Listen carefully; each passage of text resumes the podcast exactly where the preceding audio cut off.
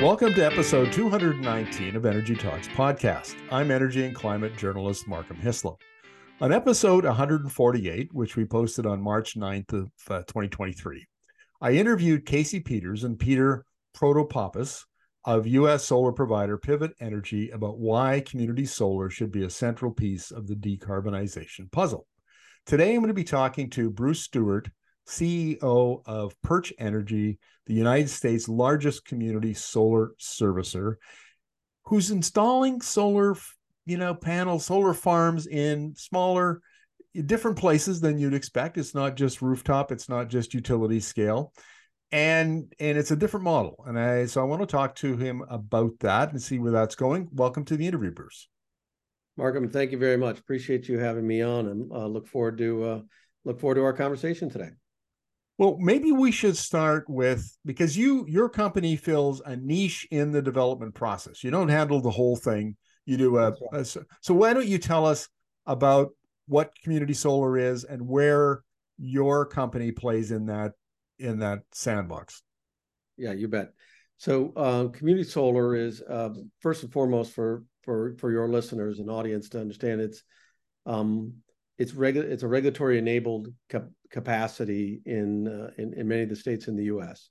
So um, a state's uh, legislature will will enable a program to help spur the development of of clean energy um, generation and specifically solar clean energy generation that's usually five megawatts or smaller. So they're looking for the notion of yes, you know, in in states there are big utility projects that take huge large amounts of acreage. Usually are in far area, areas that have significant sort of cost to to bring that power generation back onto the to the grid through transmission uh, lines. That's a fantastic way to sort of move the needle in continuing to sort of change the complexion of our underlying grid.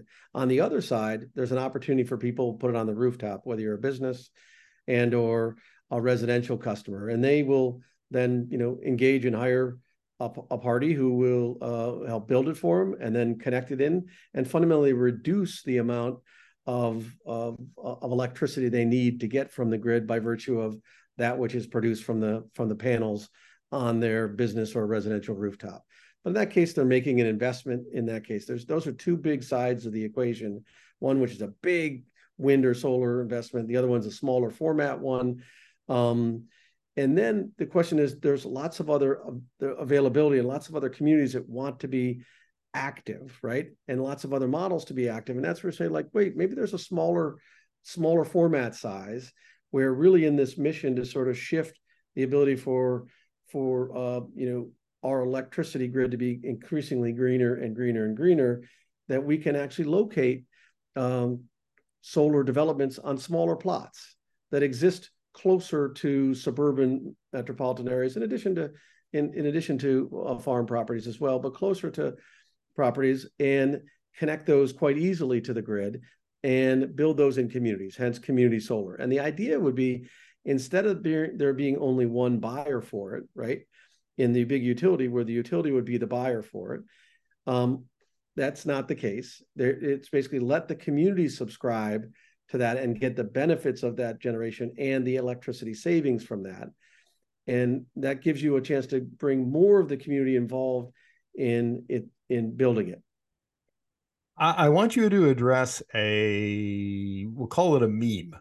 Uh, because I see this all the time from folks who are skeptical about renewables, and they say, "I've never seen a project where solar and wind was involved, where where electricity prices went down." But from what you've just said, it sounds like with these community solar projects, that's exactly what happens. It is.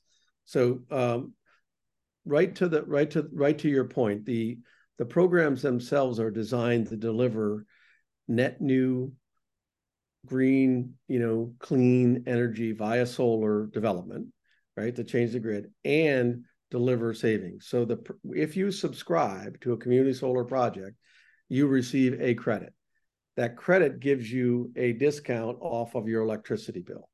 That's how the program works. So state by state, they're developing those programs. We our partners will build these community solar farms, and then they will look to us and say, can you now go into the community, talk to, activate, and educate that those those community members about what's being built, um, how it's good for the local economy with net new jobs, but also how they can actually personally get involved, how they can subscribe and get energy savings. And that's what we do. So we basically have a community solar clean tech platform that connects consumers in local communities to these projects and fills them up with with individual businesses both large small even a municipality can be a subscriber to to individual homeowners and renters the um i mean i'm looking at it from you know if you came to my community we live in a city of about 10,000 people on Vancouver Island um i don't see the downside uh do i if i were one, a potential customer of a community solar farm would I have to invest anything or is it I just sign up? Yeah, I it there the downside isn't there, there isn't downside. The idea is it's a really simple way to say, hey, listen, people ask us eh, the question all the time. We hear people asking. You might hear it in your in a social conversation amongst friends or at a dinner party or whatever the case might be. They're like, hey, listen, how can I get involved and what can I do to be able to sort of, you know, shift the change to accelerate the, the, this change to a clean energy generation sort of future um, and they're like well uh, geez i can't build a utility scale one I, and and oh listen I'm, I'm a renter or my house doesn't face the right direction or listen i don't i don't have the, dis- the disposable income or the capability to invest in putting a rooftop un- unit in and by the way that's 50% up to 70% in certain markets of folks can't even avail themselves of rooftop so there's a whole huge part of the population that's left off that does want to get actively involved. And that's where community solar comes in. They're like, okay, so wait, I can subscribe. Yeah, my consumption at my house is matched against that, and I can get savings. It's okay, perfect. but okay, but I'm going to nail you down on this, Bruce. Is there a subscription fee or an investment required from the There is not a subscription fee. There is no subscription fee. The fee is you're paying for the credits at a discount to what you'd be paying for the traditional energy. So you do pay for the credits, but you pay for them at a, you know, a 5, 10 or 15 or even 20% discount to what you'd normally pay. So, but there's no fee to sign up. It doesn't cost you 5, 10, 15, $100. You don't have to put anything on your roof. This is community solar is solar without any investment in a rooftop infrastructure. Period. Okay, so basically you're you're signing up to get a discount on your electricity bill and to support the development of that project. Yeah, yeah, in, sure. Yeah. Yes, got got that. I just I took that just you know took that for granted. Yeah. Uh, so okay, so I get where are some of the areas? Uh, you know, like we I, I mentioned schools already. Um, what other kinds of community organizations areas would you where you know are people building uh, community solar that where you have to go find customers? So um, we're in. We can be in suburban markets. Uh, we can be in agricultural, you know, uh, communities, um, and we will uh, talk to local employers. Lots of local employers are very active and interested in in taking a step themselves into. Those could be small chains. Those could be large chains. We have hospitals that are saying, "Oh, listen, that's great. I would love to be able to be a subscriber," and they'll pledge some of their some of their consumption to these projects and that hits some of their broader ESG goals and goals to sort of decarbonize or contribute to the decarbonization of the grid. Um, our local municipalities do. We have some great examples of sometimes there's large community groups um, that are like uh, let's call it uh, HOAs, and you can go talk to a homeowners association and say, hey, listen, just you know a mile and a half up the street, we're building a community solar project um, which you can have the ability to uh, subscribe to and generate savings. So we'll go host some events, educate them about that. You can go to apartment um, folks uh, uh, where lots of times renters don't, don't, clearly already don't think they have an option to get some uh, savings and or to support the development, but you can. You don't have to be the homeowner. You don't have again have to have a roof. So for a whole bunch of folks that can't and don't uh, don't uh, don't afford uh, their own home can still be subscribers. Well, let's talk about farms because this I, have already mentioned Alberta, and they you know few months ago they put on a seven month moratorium because there was pushback from rural Albertans and and locating solar farms, uh, particularly on arable land, was a big sore point. And and frankly, I you know it was a private arrangement between the the solar developer and the farmer so you'd think that the farmer that actually owned the land would be the one whose opinion mattered. But apparently, if his neighbor got his nose out of joint because he didn't like, you know, seeing seeing uh, solar panels on good farmland, well, then for some reason the government thought that he should have an opinion or his opinion should count as to whether yeah. they could do that, which is a little bizarre. But if you knew Alberta, you'd understand why this is a is an ongoing problem. Um, so the question is, when you partner with farms well maybe tell us how you do that how the how the project like that would would unfold.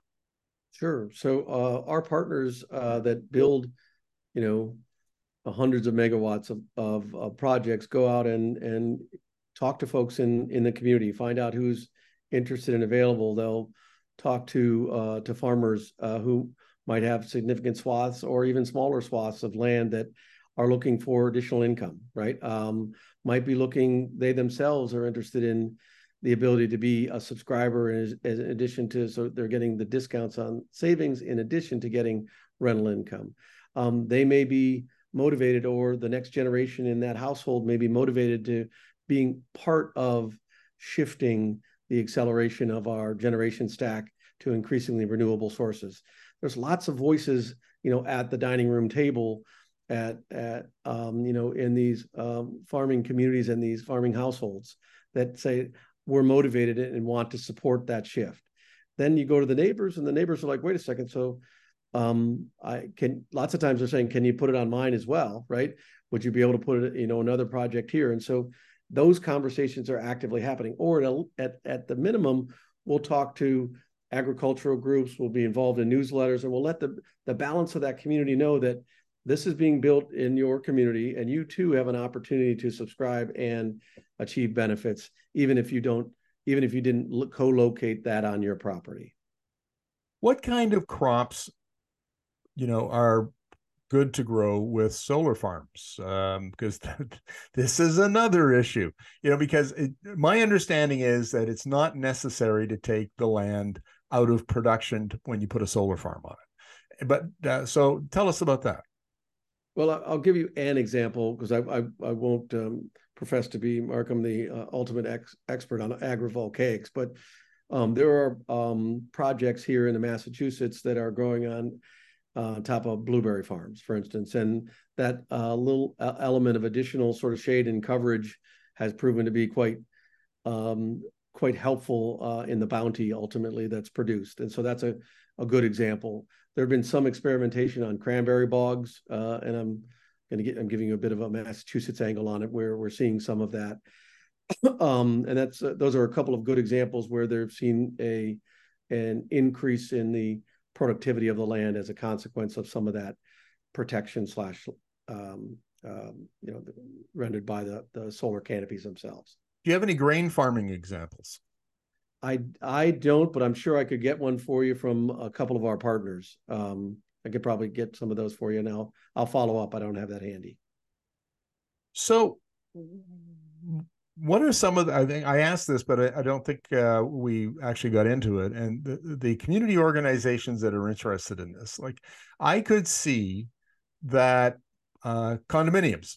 You know, for example, we we're a partner. We're uh, our house is in part of a, a, condominium, strata they call them here in British Columbia, and I can see that might be you know of interest. And a lot of times the condominiums are next or very close to commercial development, like big malls and what have you, which you would think would be uh, a got a lot of a lot of rooftop space, and b uh, you've got a fair amount of demand and uh, is that the kind of development we're, we're talking about? Um, that's a great example of bringing a solar option to someone that couldn't otherwise get it, right? That's an excellent example of that. Um, but we are also, you know, so whether you're a condo owner, but you don't necessarily have the ability to direct the development of a rooftop unit, for instance, that would be the condo association. That's a great example of that. But also where it's not an owned condo, but uh, you know, apartment units. That's a great example, um, and where you have renters, but also individual households. Lots of individual households, right, and small businesses. They may be. Um, you can be a renter of a house. You can be an owner of a house. You can be a tenant of a building, and you could own the building uh, that you uh, have for uh, for a business. But in many of those cases, they may not want to make that investment. They may be focused on their primary core business and just simply want to participate and generate the savings. And this creates a whole wide swath. I, I sometimes give this example, and maybe this will be helpful. Um, you know, Uber, right? We all know Uber, the you know the car sharing service, right? Think of community solar as the community solar sharing service, right? You don't have to in Uber. In the case of Uber, I don't have to get the car. Now I know lots of folks in your communities who have cars. I got it. But if you didn't, in some of the other communities, you don't have to get the you don't have to buy the car in order to get the ride. In this case, you don't have to buy or invest in the community solar on your rooftop in order to get the benefits of clean energy generation and the savings. Energy so, as a service, solar as a service. Solar, a bit of solar as a service, right? And you have a shared cost in that development. And now people look at that and say that's actually a really smart way to do it. We can we can this can host this can host a hundred, a hundred or a thousand customers as opposed to just serving one.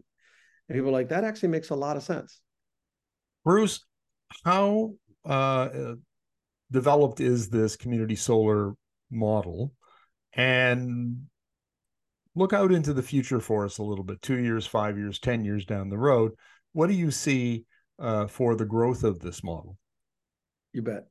So, um, you know, maybe expressed in sort of geeky, you know, electricity terms, it's, you know, community solar today in the US is over five gigawatts uh, on a path to double and triple over the next, you know, sort of five year cycle, depending on which, you know, which forecast you look at. But would, would, um, Wood Mac, uh, McKinsey is sort of a good example of one that gives you a good growth curve for that development.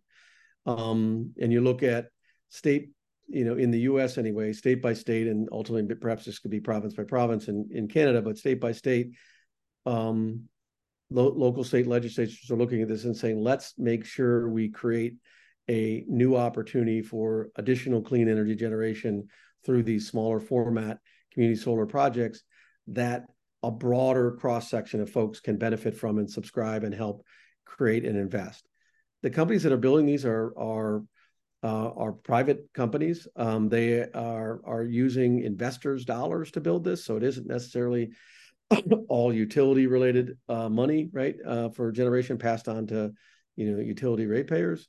Um, so there's an opportunity to basically get additional clean generation in the market through privately financed uh, businesses, and then bringing more customers to the party, bringing a, a broader cross section of businesses and residential customers renters and homeowners and business owners to the party.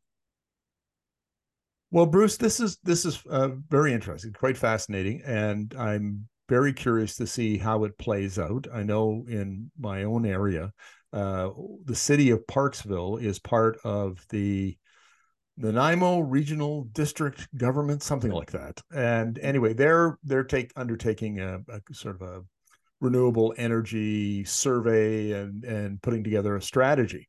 And I I'm going to be interviewing them at some point in the near future, and and I I'll be be sure to ask them uh, what their views are on solar, community solar, and how much support there is for it. What's the likelihood of it being introduced here? My my take on this for Western Canada, we don't do a lot in in Eastern Canada. My take on Western Canada is we don't know much about it. It, it's it's in its. I think it'd be generous to say it's in its infancy. Yeah. Is that is that the case in the U.S.? Like you're on the eastern seaboard, so sure. I, am assuming that you do mostly northeastern uh, states.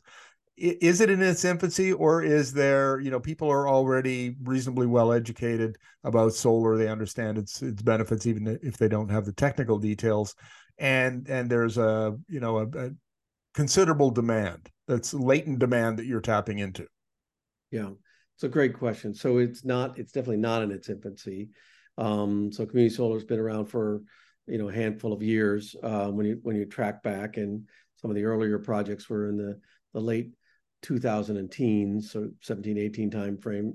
Massachusetts was one of the early adopting markets. Um, but you now have, you know, well over 20 different states that have some form of, of uh, community solar enabling legislation, which means at the end of the day that um, the different governing bodies are looking at additional ways to bring, you know, sustainable, you know, solar green, you know, generation to their states and to their communities. So it's got a lot of uh, um, momentum from that standpoint. Markets. So you've got on the on the West Coast, California just passed legislation last year, and should be going live, you know, in the 2024 and scaling in 25 and beyond. So California just, which has got lots of rooftop, also sees this already as a great way to bring more clean energy generation to the state. Um, that's one of the newest ones. So one of the biggest economies and biggest markets is brand new to this. So that would be in its infancy, but it's following a Colorado that's already been there in a mature market, following an Oregon on the West Coast, it's a mature market. New Mexico that just enabled this uh, in, um, in in the Mexico market, and then you come a little bit uh, closer to the center of the U.S. You've got Minnesota um, that's been a long uh, time practitioner. Illinois is up and running, already got over 200 megawatts of capacity sort of built. Come further um, to the east, then you start with the some of the earlier markets of of um, of Massachusetts and New York. New York is full gangbusters on the build out, and to your point, um, there's lots of upstate sort of agricultural communities in New York as well that are that are being well served by this, not just in the Con Ed New York City area because of natural space constraints. So um, those markets, Maine as well, which is a mix of, of both of, of uh, suburban, rural, and agricultural. Then you go to Virginia, uh, New Jersey, Maryland, Delaware. So all of those markets. So it's it's got a quite quite a cross section. Maybe we'll close out the interview with this question, Bruce how important is uh, a well-designed regulatory framework to the successful implementation of community solar? Excellent question, and it, it's it's critical. And so I think as you learn about how these programs at a state level administered, you know, and and the coordination with the local utilities, when you look at what works and what doesn't work, um, we're seeing we're seeing that the newer programs that are coming in place are learning from the best practices of the prior ones, right? So being able to put everything on, you know, one utility bill is a great example. Creating transfer of data, you know, uh, electricity consumption data between us and the utility, really, really important. So those rules make a ton of difference, right? And make a big impact in in the ability for customers to get it, customers to sign up, and for us to deliver, you know, the savings proposition and and build more projects. Well, Bruce, it's a fascinating conversation. Uh, really appreciate uh, your insights. Thank you very much. Markham, thank you very much. Really appreciate you having me. Have a great rest of the day.